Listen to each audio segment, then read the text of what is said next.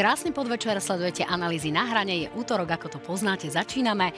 No a dnes sa budeme rozprávať aj o Ukrajine, aj o Rusku, aj o pšenici, aj o migoch a o všetkom, čo je dôležité, ale budeme sa rozprávať aj o úlohe Číny a aj o tom, že Moskva najnovšie rozdáva aj 25-ročné tresty jednoducho za kritiku režimu. To sú veľmi dôležité témy, ale aké dôležité témy ešte Európska únia má na stole, tak práve o tom si povieme s najpovolanejším hostom na zahraničnú politiku práve práve s ministrom Rastislavom Káčerom. Vítajte, pán minister. Ďakujem za pozvanie, dobrý deň pre Pán minister už z demokratov a za progresívne Slovensko bývalý veľvyslanec, e, známa tvár zahraničnej politiky Tomáš Valašek, progresívne Slovensko, e, stála misia pri NATO a podobne viacero zahraničných funkcií. Vítajte aj vy, pán Valašek. Ďakujem za pozvanie. Dobrý deň všetkým. No. Dámy a páni, ja sa opred tak trošku hlavne našim podcastovým sledovateľom ospravedlňujem, že to dnes bude v takej trošku zvukovej, rokovej verzii. Odpuste zníženú kvalitu zvuku. Žiaľ, za to môže počasie. No a prosím, sledujte aj naše, náš Facebook, Instagram a všetko, čo už poznáte.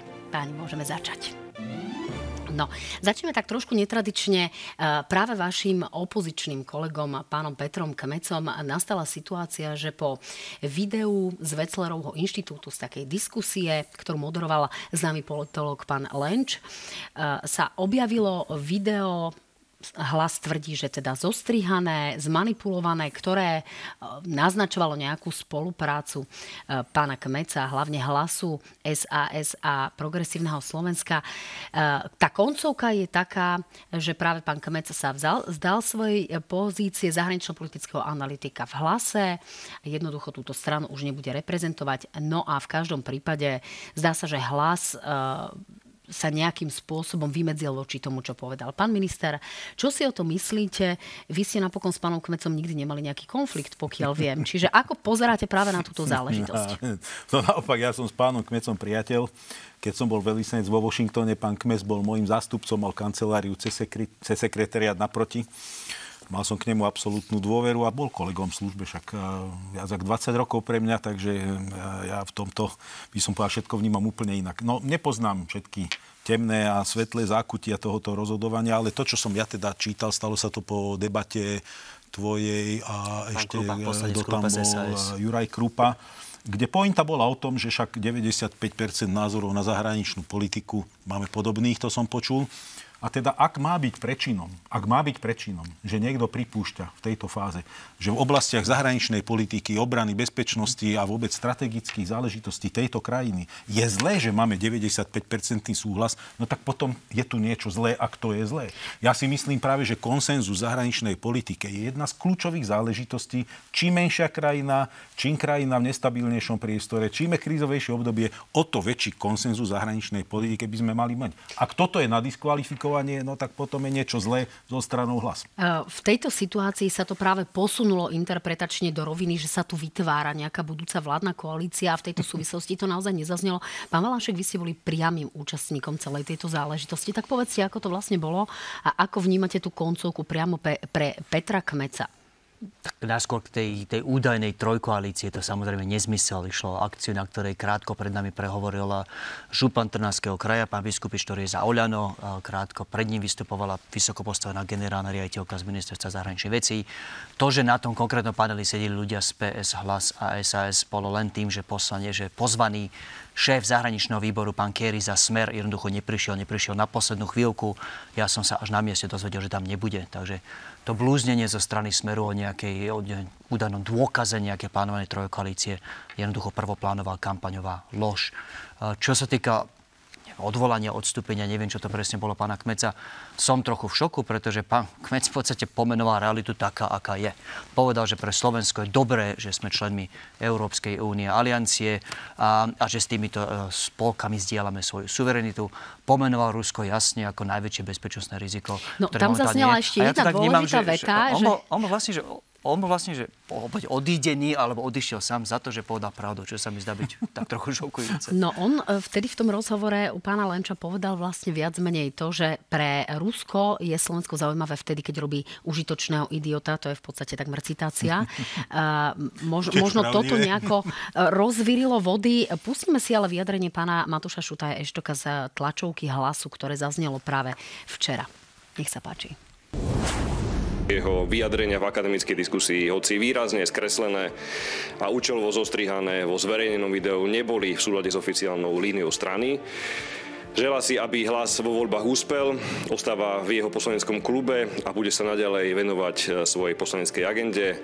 Toto heslo, respektíve toto gesto pána poslanca Kmeta, Kmeca vítame, nakoľko zahraničná politika hlasuje jasná a nemenná.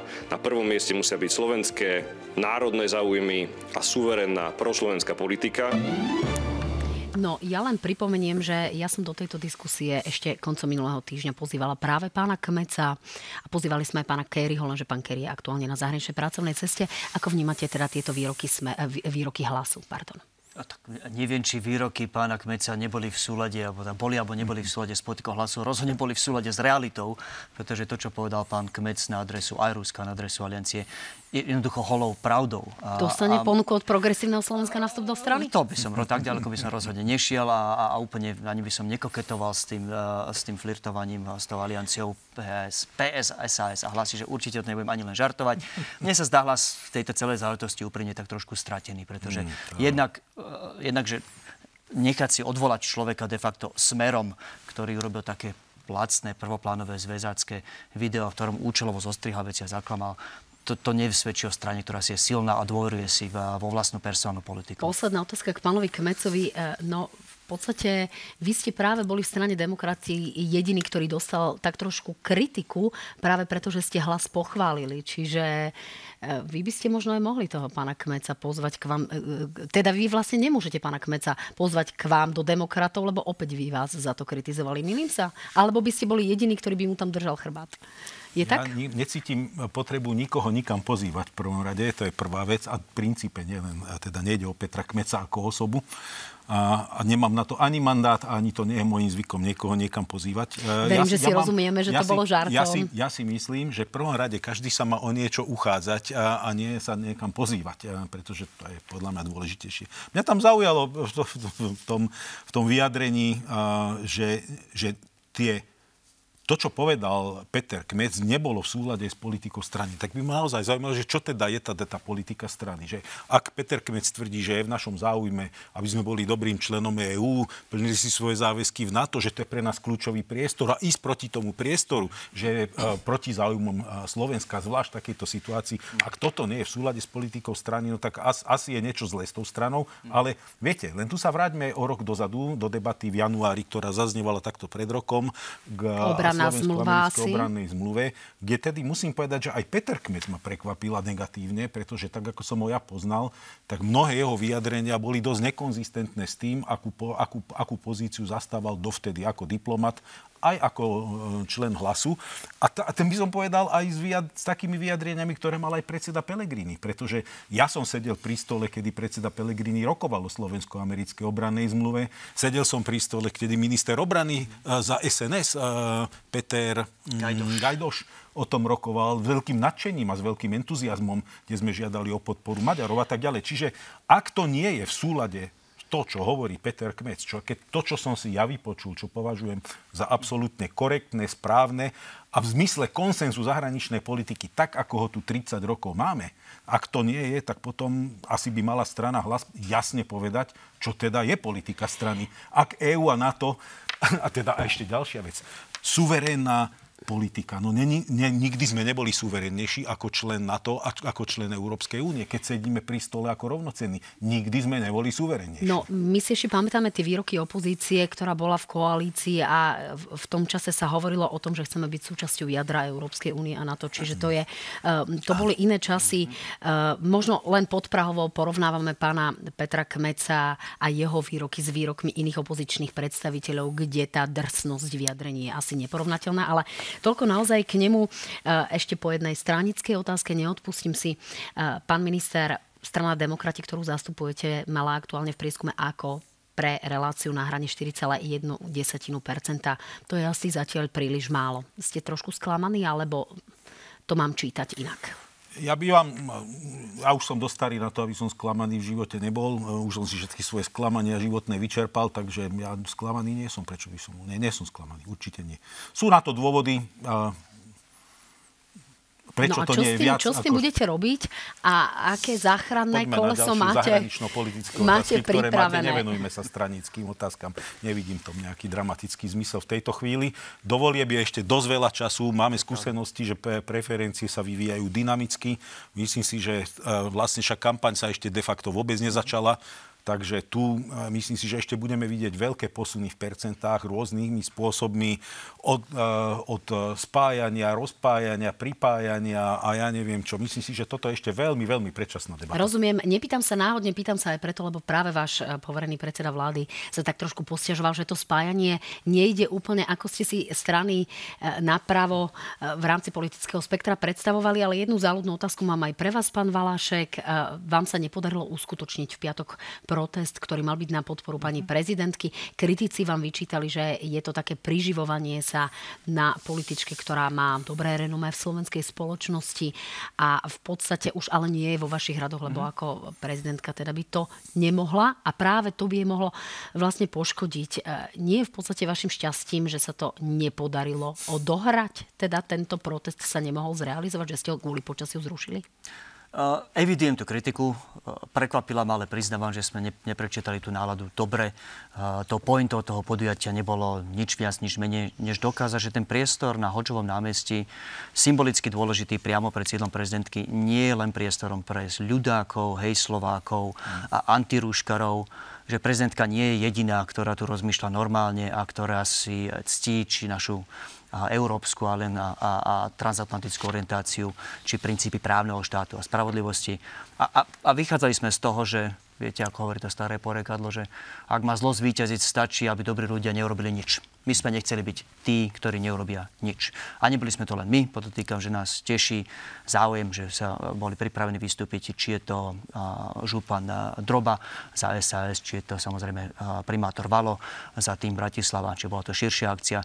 Nakoniec nám ju zrušilo počasie, treba povedať, že bolo vyslovene mizerne v ten deň, ale napriek tomu sa niekoľko desiatok prominentných osobností, či je to z umenia, z kultúry, či z vedy, podpísalo pod vyhlásenie v duchu presne toho, čo sa Reprízu ste zatiaľ neavizovali, takže ani zatiaľ nemáme čakať. No necítne potrebu tú istú pointu e, robiť dva alebo trikrát. Opäť e, dali sme von vyhlásenie na miesto toho stretnutia. Opäť teší ma, že ho podpísal niekoľko desiatok pak najznámejších osobností z umenia, vedy či kultúry. No páni, poďme k tým zahranično-politickým otázkam, e, ktoré sa týkajú zatiaľ pšenice. Nebudem sa jej samozrejme venovať z toho poľnohospodárskeho hľadiska. O tom sa za ostatných 36 hodín povedalo naozaj veľmi veľa. Čo sa týka ale takého toho dojmu prebežných Slovákov, vzniká tu situácia, kedy ľudia môžu mať pocit, že je tu opäť Ukrajina a opäť na niečo doplácame a opäť na niečo dopláca ten náš slovenský agronom, podnikateľ v poľnohospodárstve a podobne. E, to riešenie situácie, ktoré sme ponechali až do tejto fázy, neprichádza neskoro a nenaruší aj tak zlú atmosféru, ktorú si potom odnesú v podstate obete vojnového konfliktu, pán minister? Tak viete, každá vec sa dá využiť rôznym spôsobom. Ak tú atmosféru vyšpikujeme takto, no tak e, sa dá zneužiť. A, a je, bolo by to veľmi iracionálne. Um, v prvom rade určite nikto nereagoval neskoro. Aj to, čo robíme v konečnom dôsledku, je opatrenie na hrane, na hrane európskych pravidel, priznajme si, pretože takéto obranárske mechanizmy trhu a sú limitované právne, majú e, časovo aj, aj tak, a tak ďalej. Čiže určite sa nekonalo neskoro. To by som, toto neviem, prečo by sa malo konať skôr. Druhá vec je, ak hovoríme, teda dva dôvody. V prvom rade je to uh, toxicita, pretože v nejakej vzorke sa uh, identifikovať cudzorodé látky, teda pesticídy. A druhá vec je uh, dumpingová cena, lebo ukrajinské tieto produkty, pšenica, niektoré iné sú lacnejšie. Tak viete, tak potom uh, mnohokrát uh, alebo na, na jednu vec sa dá pozerať rôznym spôsobom. Teda, ak je tá pšenica lacnejšia, znamená, že budeme mať lacnejšie rožky a pečivo. Je to zlé? A, no, Viete, čiže... No, vieme, viete, kde môžeme, sú tie ďalšie dôsledky, môžeme, môžeme že pozerať na máme túto vec a takisto robiť, uh, robiť paniku z pesticídov. No ide o to, že ten pesticíd, ktorý bol identifikovaný ako cudorodá látka, bol donedávna pesticíd používaný v EÚ, teda znamená aj u nás.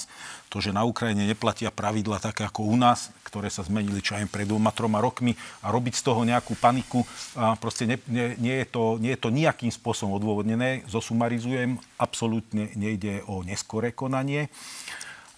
Konať bolo treba, pretože konalo tak e, Polsko a Maďarsko a Slovensko by bolo asi zle, keby zostalo, e, až kým sa tie veci vyjasnia, nejakou dierou v plote, to nazvíme a indikovalo to aj Rumunsko, aj Bulharsko, že to chce urobiť a tak ďalej. Tu ale prichádza kritika z Bruselu, že sa tu krajiny delia a nejakým spôsobom sa to zatiaľ nerieši spoločne za spoločným stolom. No to som chcel povedať presne, to som chcel presne povedať, no ale budeme to riešiť ďalšej koordinácie aj s Európskou komisiou a s ostatnými európskymi krajinami. Čiže ja toto beriem ako dočasné opatrenie, čiastočne na ochranu trhu a čiastočne na to, kým sa e, vysvetlí prítomnosť cudzorodých látok a tak ďalej, ale robiť z toho akúkoľvek e, drámu, akúkoľvek fantáziu alebo nejakú, nejakú vec, ktorá je hodná nejakej osobitnej pozornosti, nevidím na to vôbec žiaden dôvod. E, pán Malášek, vy si rovnako ako pán minister myslíte, že teda to neprichádza neskoro? A ak, tak aké to môže mať dôsledky, aj také tie politické, aj z pohľadu nejakej atmosféry, ktorú na Slovensku máme. A vieme, že z rôznych prieskumov, napríklad Review EU, e, vychádza, že Slováci sú čím ďalej tým skeptickejší vo vzťahu napríklad k ukrajinským ľuďom, ktorí k nám prišli a potrebujú pomoc budem s ministrom Káčerom opatrne súhlasiť, opatrne preto, lebo posledný človek, s ktorým som súhlasil, musel do 24 hodín odísť. v každom prípade, čo sa, čo sa týka Ukrajiny a, a obilia, je to nešťastná situácia. Progresívne Slovensko hovorí úplne jasne, že, že potrebujeme pomáhať Ukrajine, lebo pomocou Ukrajine pomáhame sebe ale z toho logicky vyplýva, že neubližujeme sebe. Ehm, to, čo sa stalo s obilím, je, že Európska únia úplne správne v reakcii na ruskú agresiu, kedy Rusi odrezali všetky cestičky, ktorými vyvážala Ukrajina obilie pred vojnou a pripojená, že obilie je obrovským zdrojom príjmov pre Ukrajinu a že Ukrajina je obrovským zdrojom obilia pre tie najchudobnejšie krajiny na svete, že ruská agresia pripravila tie najchudobnejšie krajiny na svete o obilie a potravu. To len, Presne to len tak, ďaká, ďaká. Ako Európska únia sme urobili jedno dobré rozhodnutie s nečakanými následkami. To rozhodnutie bolo vytvoriť koridor spravodlivosti, tak sa to volá, cez naše krajiny, tie, tie čo sú popri Ukrajine, čiže logicky Slovensko, Maďarsko, Poľsko, s tým, že vyvezeme po zemi ako železnicami a tyrákmi to, čo odchádzalo predtým loďami. No už stalo sa to, že väčšina tej pšenice namiesto toho, aby išla ďalej, ostala u nás, čo má dobrý dopad v zmysle tých cien rožkov, ale, ale zlý dopad na našich farmárov. Preto si myslím, že je logické a tu pochválim vládu, že urobili to, čo urobili. Už pred dvoma týždňami vyzvali listom Európsku komisiu, aby konala. A to navrhované riešenie, aby Európska únia vykúpila to, to obilie, ktoré, o ktoré nie je záujem a darovala ho tomu fondu OSN, ktorý sa staral a rieši boje s potravinovou chudobou v najchudobnejších krajinách, sa mi zdá byť úplne logické. No tu ale hlas včera eh, hovoril ústami pána Becika, že veď my sme vám to v hlase hovorili už v lete.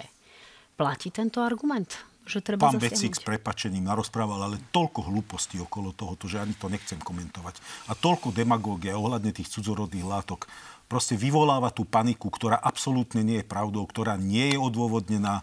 Ak by mal pravdu, prečo potom nekonal normálne v súlade s tým, že mal podať podnet na, na kontrolu a ja neviem čo všetko. Musím povedať, že tu zaznelo ale toľko takého nechutného, hrubého populizmu a práve to je zneužívanie tejto témy, kde ste mierili e, na začiatku tej vašej otázky, že je mi to až, až odpudivé na to reagovať.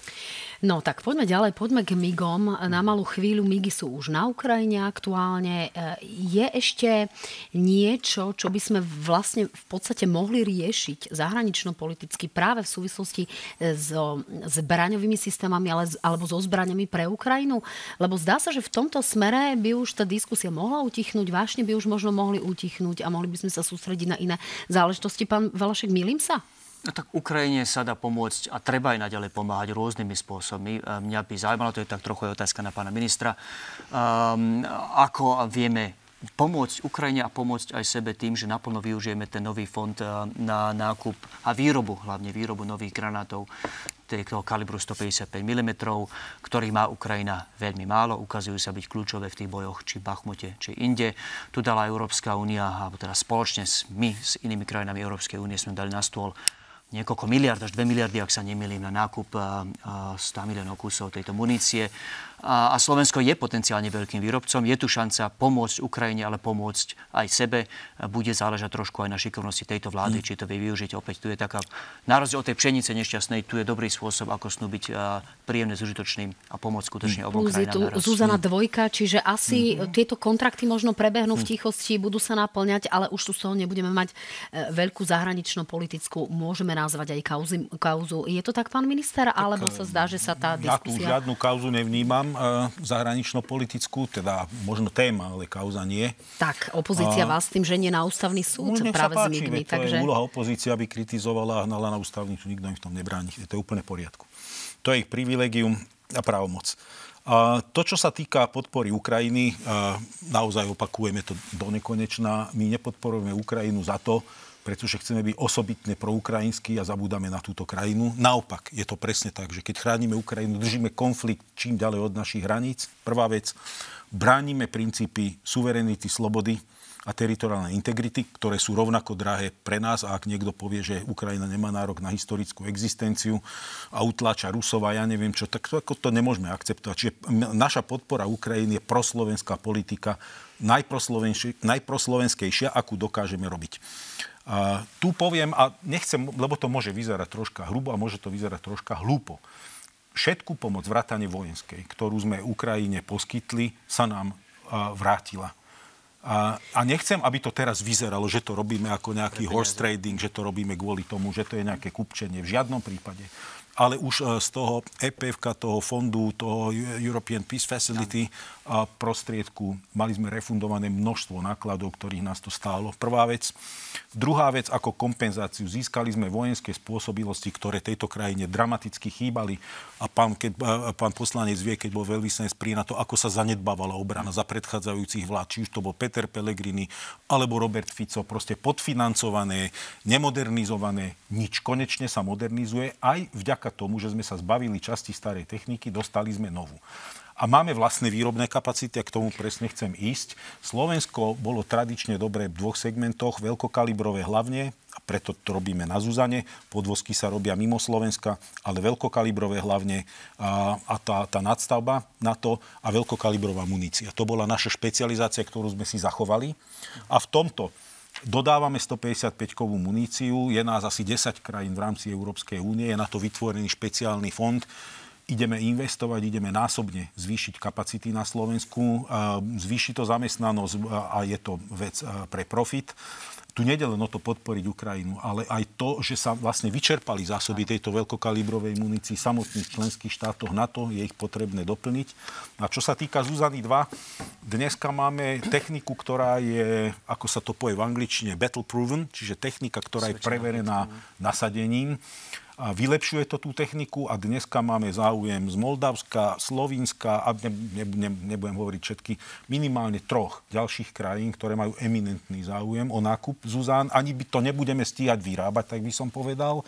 Máme záujem ďalšej veľmi veľké a veľmi vplyvnej svetovej krajine, ktorá to chce ako franchise, ktorá chce spoluinvestíciu. To je tá Brazília, pokiaľ viem, nie, nie, nie, nie, nie, nechajme to tak, že Ešte nejaké nové, no dobre. príliš dôverné. Tak dobre, tak som vás nechala to teraz dlhšie vysvetliť. Človek by mohol povedať za iných okolností, že by sme sa mohli aj tešiť, pokiaľ by šlo možno o nejaký iný uh, Preto som bol veľmi segment. opatrný v tom, Rozumiem. aby som hovoril, aby to nevyznevalo ani ako ani kupčenie, ani ako vec, ktorá... Lebo to je kolaterál, aby som ne, nežiadané dôsledky toho, ale Slovensko si v tomto nepočína zle. Uh, páni, akým spôsobom sme schopní vidieť nejakú e, pozitívnu správu alebo svetlo na konci tunela. Je vôbec šanca zatiaľ na nejaké, vidieť nejaké pozitívne kroky? Hovorí sa o tom, že teda v máji, v júni by sme tu mohli zaznamenať nejaké ďalšie kroky, nejaký posun. Vieme, že ten Bachmut tam to nejakým spôsobom e, zamrzlo ja som si so zdesením včera, poviem úprimne, e, prečítala správu o tom, ako sa pri Bachmute strieľalo do 5-ročného dievčatka, ako sa strieľalo do starcov, do žen, to je niečo katastrofálne, to je niečo neuveriteľné. E, takéto informácie sme počúvali v súvislosti s nacistami naozaj za druhej svetovej vojny. E, pán Valašek, čo sa s týmto dá robiť z pohľadu medzinárodného spoločenstva, prizerať sa alebo zaktivizovať nejakým spôsobom rokovania o miery, o ukončení konfliktu a nepozerať sa na to len možno so založenými rukami. Ako by to pre nezainteresovaného človeka mohlo vyzerať? Hmm. A k tomu zoznamu barbarských činov by som kľudne dodal ten únos 10 tisícov ukrajinských detí, čo je fakt akože pod, pod všetkými čiarami uh, unášať malé deti a, a, a násilím presne na prevýchovu. No. To sa tu preboha nerobilo uh, pomaly od stredoveku. Uh, aj preto bol práv, úplne právom uh, prezident Putin osobine, menovite uh, odsúdený alebo teda obvinený pardon, uh, Medzinárodným súdom. Nie som až taký pesimista, pani redaktorka, lebo samozrejme vždy platí to anglické, že as opposed to what, že čo všetko sa mohlo stať. Povedzme si, že takto, čo je dnes apríl, a o takomto čase minulý rok sme vážne pochybovali o tom, či Ukrajina ako štát prežije. Ukázalo sa, že vďaka tomu fakt, že mimoriadnemu odhodlaniu a aj oveľa profesionálnejším ozbrojeným silám, akým sme možno Ukrajine pripísali pred vojnou, je táto krajina schopná sa brániť. Um, je zároveň úplne jasné, ja si nepamätám v histórii konfliktu a vojny situáciu, že by sa agresor vzdal alebo rozdol zastaviť ten pokrok situácie, keď si myslí, že sa mu darí. Preto tí, čo hovoria na Slovensku, že cesta k mieru spočíva v tom, že Ukrajine prestaneme dodávať zbranie, prestaneme jej pomáhať. Nevedia, čo hovoria, neštudovali našu históriu. Pretože to, čo sa stane, ak prestaneme pomáhať, Rusko si povie, fajn, paráda. Konečne máme to, čo sme vždy chceli. Rozviazané ruky a otvorené dvere. A do, doslova až do pár týždňov, ak nie skôr, sa vojna rozšíri na ďalšie územia Ukrajiny, kde ešte teraz nie je. Robíme a dosť pre rokovania o miery? Ale rokovanie o miery nastúpia len vtedy, keď bude Vladimír Putin presvedčený, že vojnovou cestou nezíska nič, čo by mu za to stálo. A o tom presvedčíme len tým, že sa mu na boisku nebude dariť. Preto sú tie dodávky vojenskej technológie dôležité. A tí, čo hovorí, že cesta mieru spočíva v tom, že odrežeme dodávky vojenskej pomoci, nevedia, čo hovoria. Sú ochotní cynicky obetovať životy doslova 10 tisícov ľudí. Ale o miery môžete hovoriť s niekým, kto chce mier. Ale krajina, ktorá útočí a zabíja takýmto spôsobom, to je krajina, ktorá chce mier a dodávky Rozumiem. vojenskej techniky. Teraz sa pýtam skôr no, na úsilie Európskej únie o tom 10 tisíc kusov vojenskej techniky ruskej bolo zničenej na Ukrajine. Však najväčší dodávateľ vojenskej techniky na Ukrajinu je Rusko, vrátanie vojakov. No a, a mier, viete, pozrite sa na to. Kedy sa začalo rokovať o miery s Adolfom Hitlerom? V 42. 43. Keď prestal bojovať. Jednoducho. Tu je jednoduchá rovnica Rusko napadlo Ukrajinu, neuznáva jej právo na existenciu, chce ho vojensky podrobiť. Každý, kto povie, že prestaňme dodávať zbrane a tým prinesieme mier, znamená, že necháva zlikvidovať Ukrajinu ako takú. V tej chvíli máme nepriateľa na našej hranici, ktorý sa netají svojimi imperiálnymi ambíciami, že sa zastaviť v Berlíne, Bruseli alebo v Lamanši. A v tej chvíli Slovensko, ktoré má, je jedna z mála krajín na svete, kde všetci naši e, susedia sú väčší, ako my. Kde sme najzraniteľnejšia krajina na svete. My sme, my sme ten motorkár, ktorý si nedá ani prílbu a ide v tričku a v šlapkách jednoducho a chcel by ísť 200 Takže my, my, keby sme, my keby sme rezignovali na podporu Ukrajiny a na ukrajinskú slobodu, no tak tej chvíli sme si podpísali umrtný list.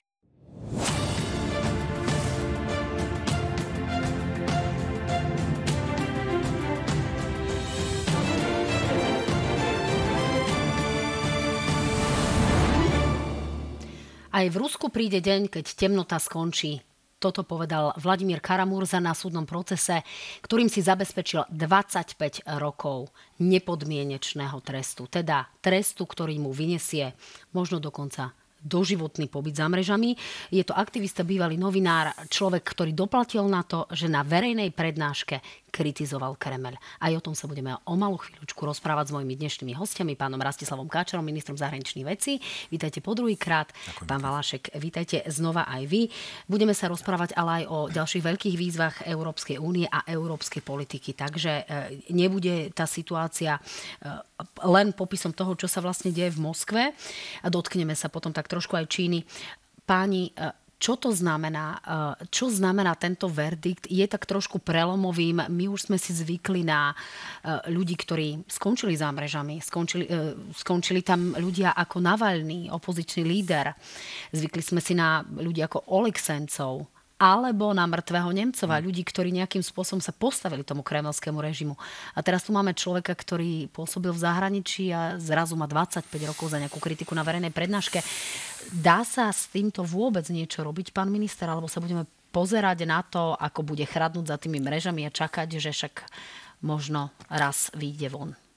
Prvom rade si myslím, že konečne by sme mali akceptovať to, že Rusko je obyčajná postimperialistická diktatúra, a, a všetok ten obdiv, ktorý často cítime u aj niektorých našich opozičných politikov voči Rusku a tie dezinformácie, ktoré sa tu šíria a tie ilúzie, ktoré okolo Ruska sa tu vytvárajú, že dúfam, že toto len pomôže tomu, aby to bolo úplne jasné, akého charakteru uh, Rusko dneska je.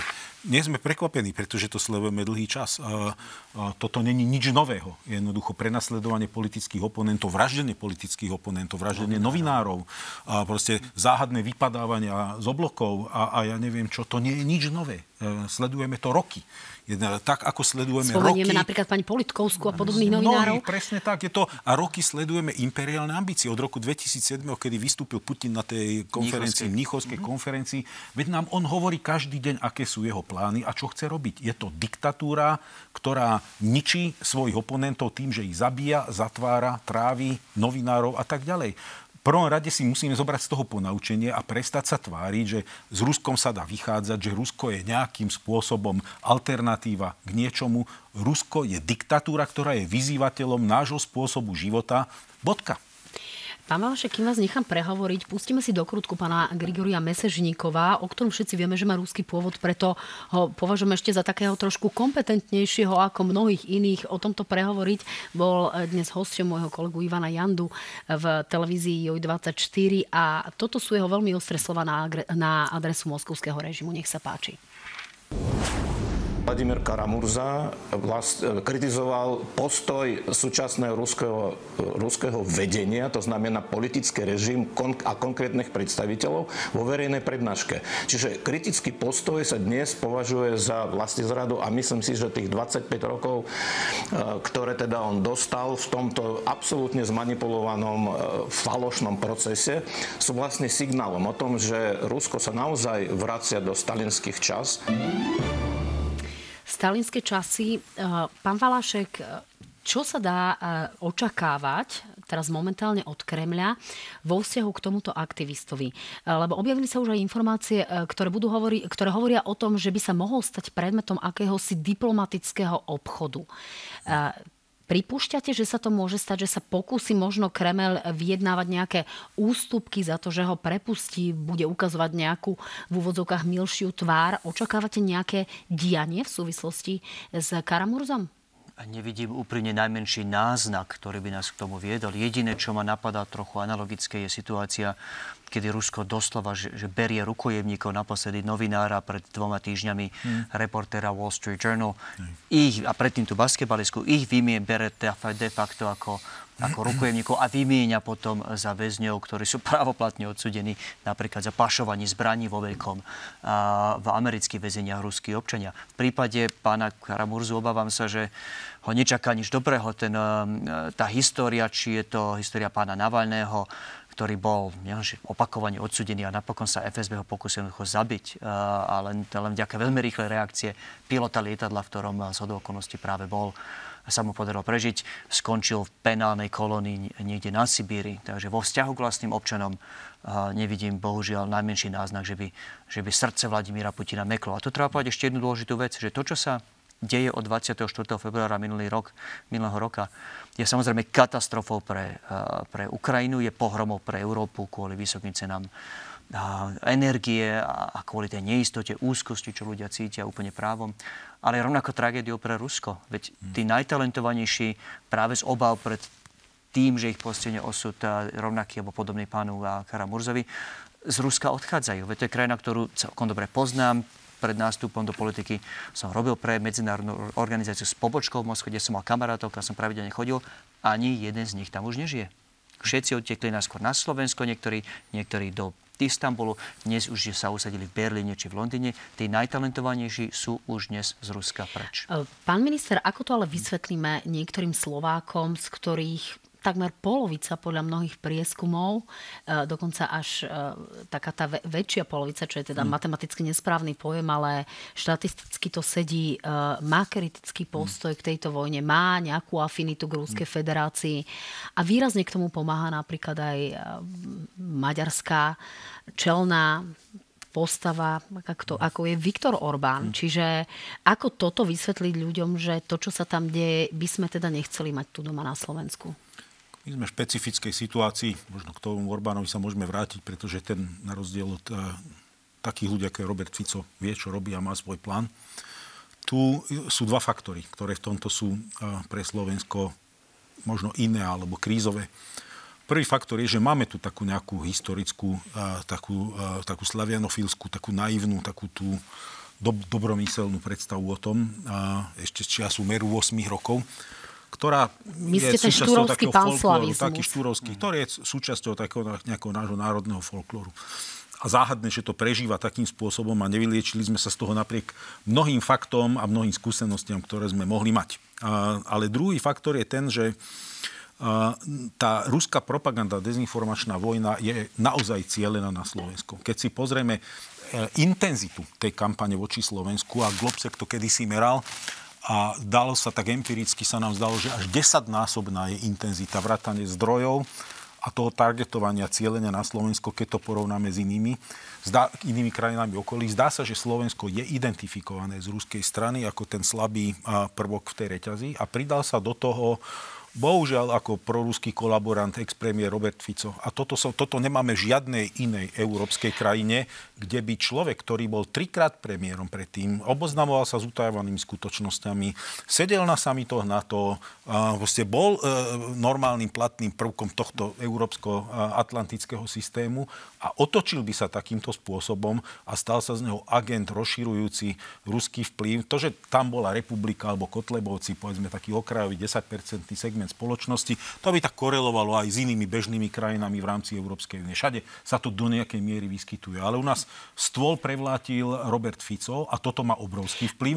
A ku tomu bohužiaľ sa vrátim k tej našej prvej téme, ktorú sme tu mali tá nekonečná vajatavosť a kalkulácia hlasu v tejto zásadnej téme, tak to tiež nepomáha. No, to bohužiaľ nám veľmi škodí. Nemáme ich tu na druhej strane. E, robí Slovensko dosť preto, aby bojovalo proti dezinformáciám? Nespoliehame sa tu akurát na smernicu Európskeho parlamentu vo vzťahu k sociálnym sieťam. Bojujeme dostatočne? Lebo, no. lebo úprimne povedané, ak by napríklad televízia alebo rôzne e, solidné a, a skutočne tie pravdovravné weby e, nepozývali odborníkov, ktorí bojujú proti dezinformáciám, tak tu nevidieť nejakú výraznú kampaň. Tým, chcem, tým chcem povedať a tým sa chcem opýtať. Robia štátne inštitúcie svoju robotu dostatočne dobre? Prepač, ja poviem krátko a prepač, že ti skočím to reči. Ja už som túto otázku mal a do, tak ma dvíha zo stoličky tá otázka. Tak ma strašne dvíha.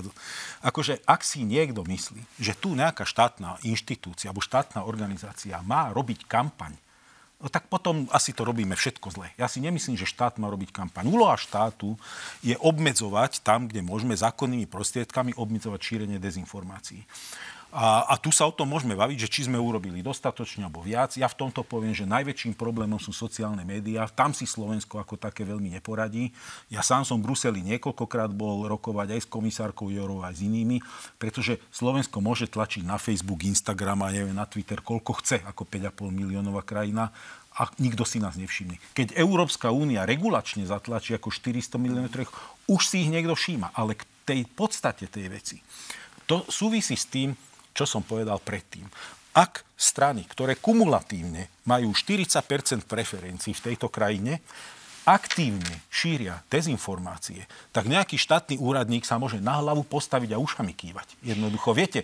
A inšpiroval jeden článok, možno to bol komentár teraz e, cez víkend a, uh, Arpada Šoltesa, ktorý hovorí, elity nesklamali, lebo my elity nemáme. A má tam jednu pointu. Slovensko má množstvo ľudí, ktorí individuálne by sa mohli zaradiť k elitám európskeho svetového formátu, ale nemáme dostatočné zosieťovanie, aby títo ľudia tvorili dostatočnú mienkotvornú skupinu, ktorá ovplyvní dostatočne verejnú. Toto je jediná cesta.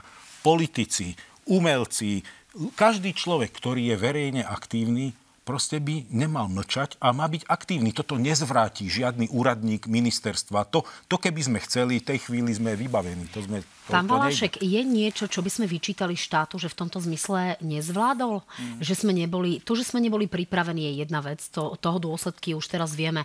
Ale reagovali sme dostatočne rýchlo, boli sme dostatočne aj moderní a efektívni?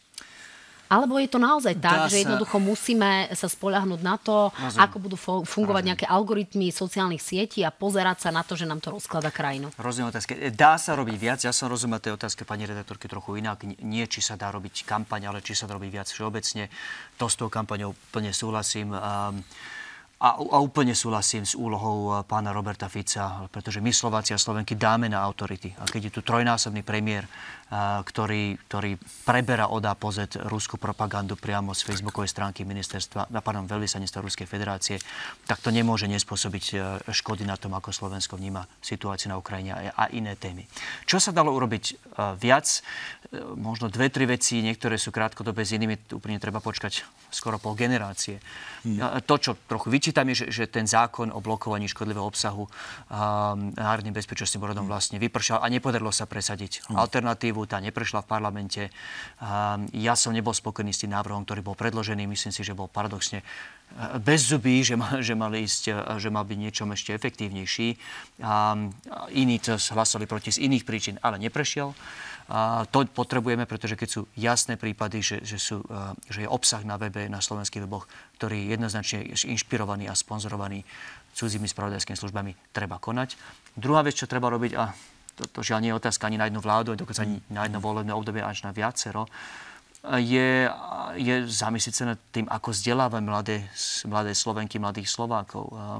Či vieme viesť ľudí viac ku kritickému zmýšľaniu, pretože bez ohľadu na to, koľko, ako komunikuje vláda, ako dobre či zle komunikuje vláda, bez ohľadu na to, koľko vyslovene, že cudzieho spravodajského obsahu zablokujeme na weboch. Vždy tu bude niekto, kto bude kázať blúdy a nezmysly a musí byť hlavne nejakej že zabudovanej, zakodovanej obrannej schopnosti, inštinkte rozmýšľať. Toto, čo mi je podsúvané, sedí to, myslenie. alebo je to proste blbosť. Čo vieme ale urobiť rýchlo, je asi vedieť efektívne trestať. My tu máme príklad dvoch významných mm-hmm. dezinformátorov, už prakticky prakticky odsudeného pána Garbára, ktorý dostal prakticky smiešný trest a dostal podmienku, malý finančný trest.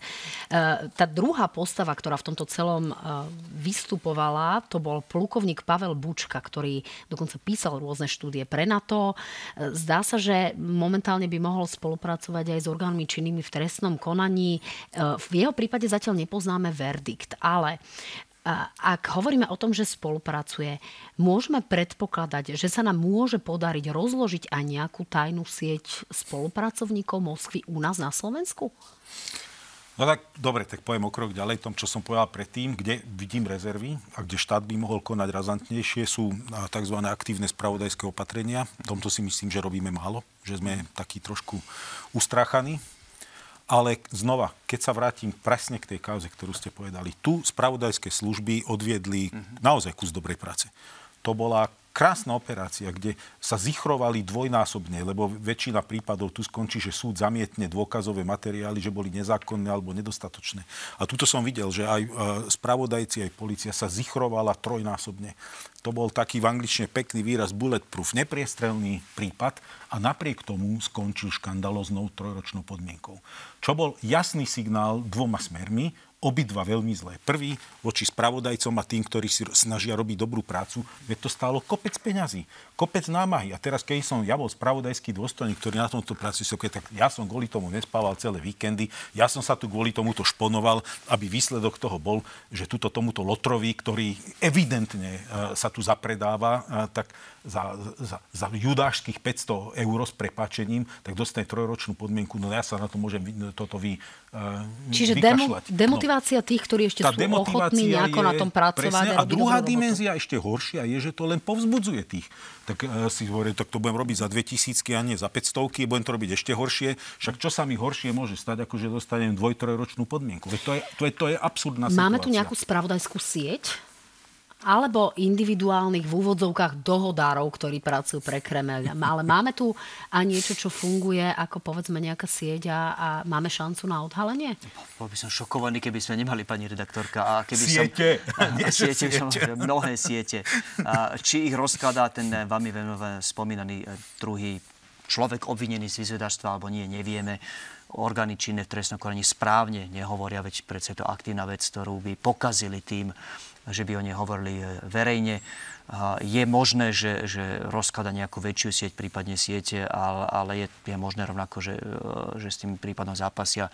Takže počkajme si, až to príde, príde na súd. Posledná otázka k tomuto, pán minister.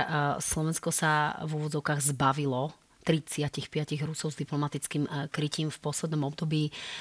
Pracujeme ešte na tom, aby sme sa zbavili aj nejakých ďalších. Teraz to hovorím s takou nadsázkou. Vieme veľmi dobre, že aj tí mechanici nasliači z pravidla mohli mať aj iné ako len mechanické úlohy. Čiže zbavuje sa Slovensko ľudí, ktorí donášajú Kremľu? Tak e, ja nechcem hovoriť na túto tému, lebo to moja úlohou nie je odhalovať špionov, som minister zahraničných vecí.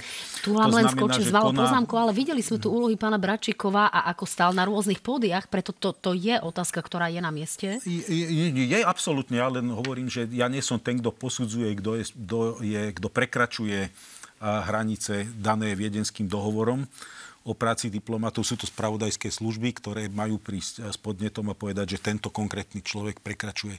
Ja som proti tomu, aby sa vypovedávali ľudia čisto len imidžovo kvôli tomu, aby sme naplnili nejaké čísla. Až keď Takže, sú rozviedčikmi, až keď, tak? až keď máme tie signály. Čiže nechcem ja sa tu pretekať v tom, že kto vypovedal viac a kto vypovedal menej. To sú nie dobré preteky. Ale keby sme sa zasa chceli pretekať, tak Slovensko myslím si v tomto štatisticky nie je zle na počet diplomatov. A keď sme to hovorili na počet slúžiacich diplomatov, tak sme sme vypovedali veľa diplomatov v porovnaní s inými krajinami, ale to nemá byť pointa.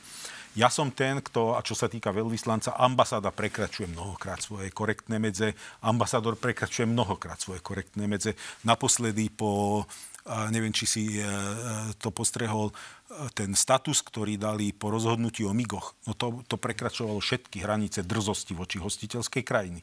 Napriek tomu si myslím, že to musí byť extrémna situácia, aby sme vypovedali veľvyslanca a myslím si, že jednoducho aj v čase vojny dokonca si myslím, že treba udržiavať nejakú úroveň diplomatických stykov ako komunikačný kanál. Čiže tuto nevidím v tom preteky módnosti. Pre mňa to není nejaká módna záležitosť, že koľko si ty vypovedal, že sa budeme na tej rade EU dohadovať, a ty si väčší frajer, ty si dal dole 40, ja som dal len 30. To, ne, nemám to princípe rád. Treba robiť to, čo je treba robiť a nie robiť si preteky v móde alebo nejakú módnu prehliadku. Pán Valašek, zareagujte. Nech sa páči, máme 4 minúty do konca. Ja som teda chcela stihnúť ešte aj nejaké spaľovacie motory, to už asi nedáme, ale aspoň k Číne by som sa ešte rada dostala. Tak poprosím dostať, ale, ale veľmi krátko.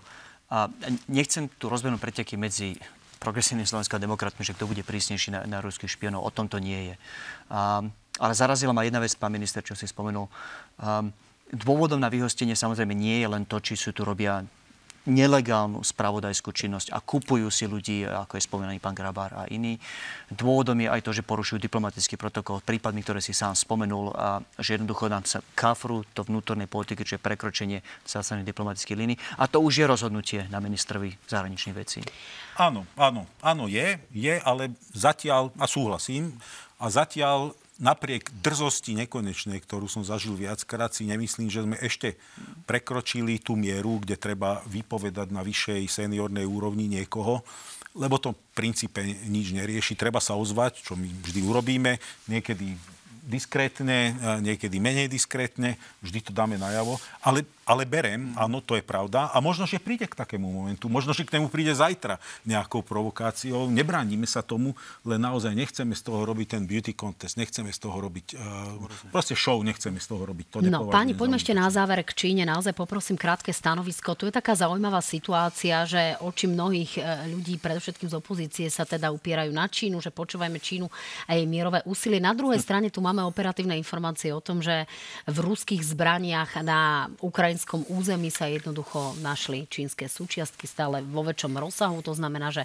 Rusi používajú e, čínske e, práve súčiastky na to, aby ničili Ukrajinu. E, Sergej Šojgu, minister obrany Ruskej federácie, dnes hovoril o tom, že koordinácia našho úsilia na medzinárodnej scéne má stabilizačný vplyv na situáciu vo svete a pomáha znižovať konfliktný potenciál, povedal počas stretnutia s Liom, to znamená s reprezentantom Číny, ktorý práve je tam na navšteve. Čiže e, ako máme my vnímať teda úlohu Číny aktuálne, pán Valašek?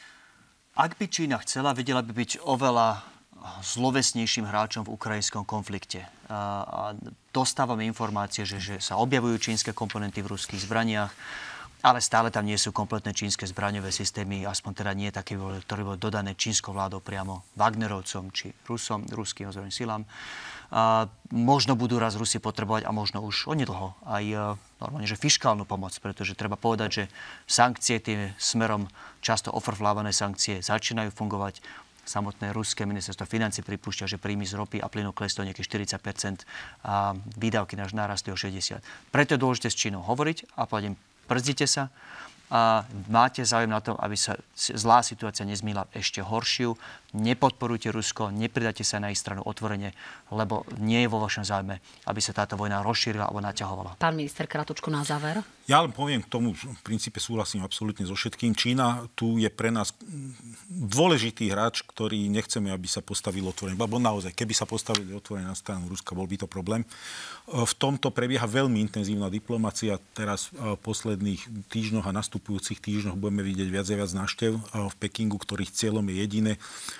presvedčiť Čínu, aby v tomto konflikte minimálne teda zostávala neutrálna, ak sa nechce priamo pridať na stranu tých, ktorí podporujú suverenitu a slobodu Ukrajiny. A zatiaľ musím povedať, že Čína zostáva samozrejme pre nás veľkou výzvou.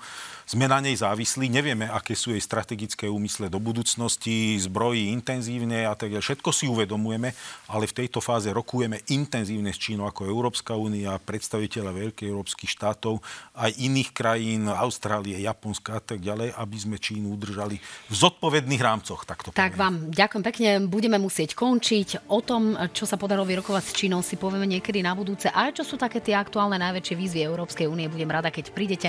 Pán minister, vám dojta vďaka, že ste si kvôli nám dali svoju obľúbenú kravatu s káčerom. Ďakujem pekne za Dám, pozvanie.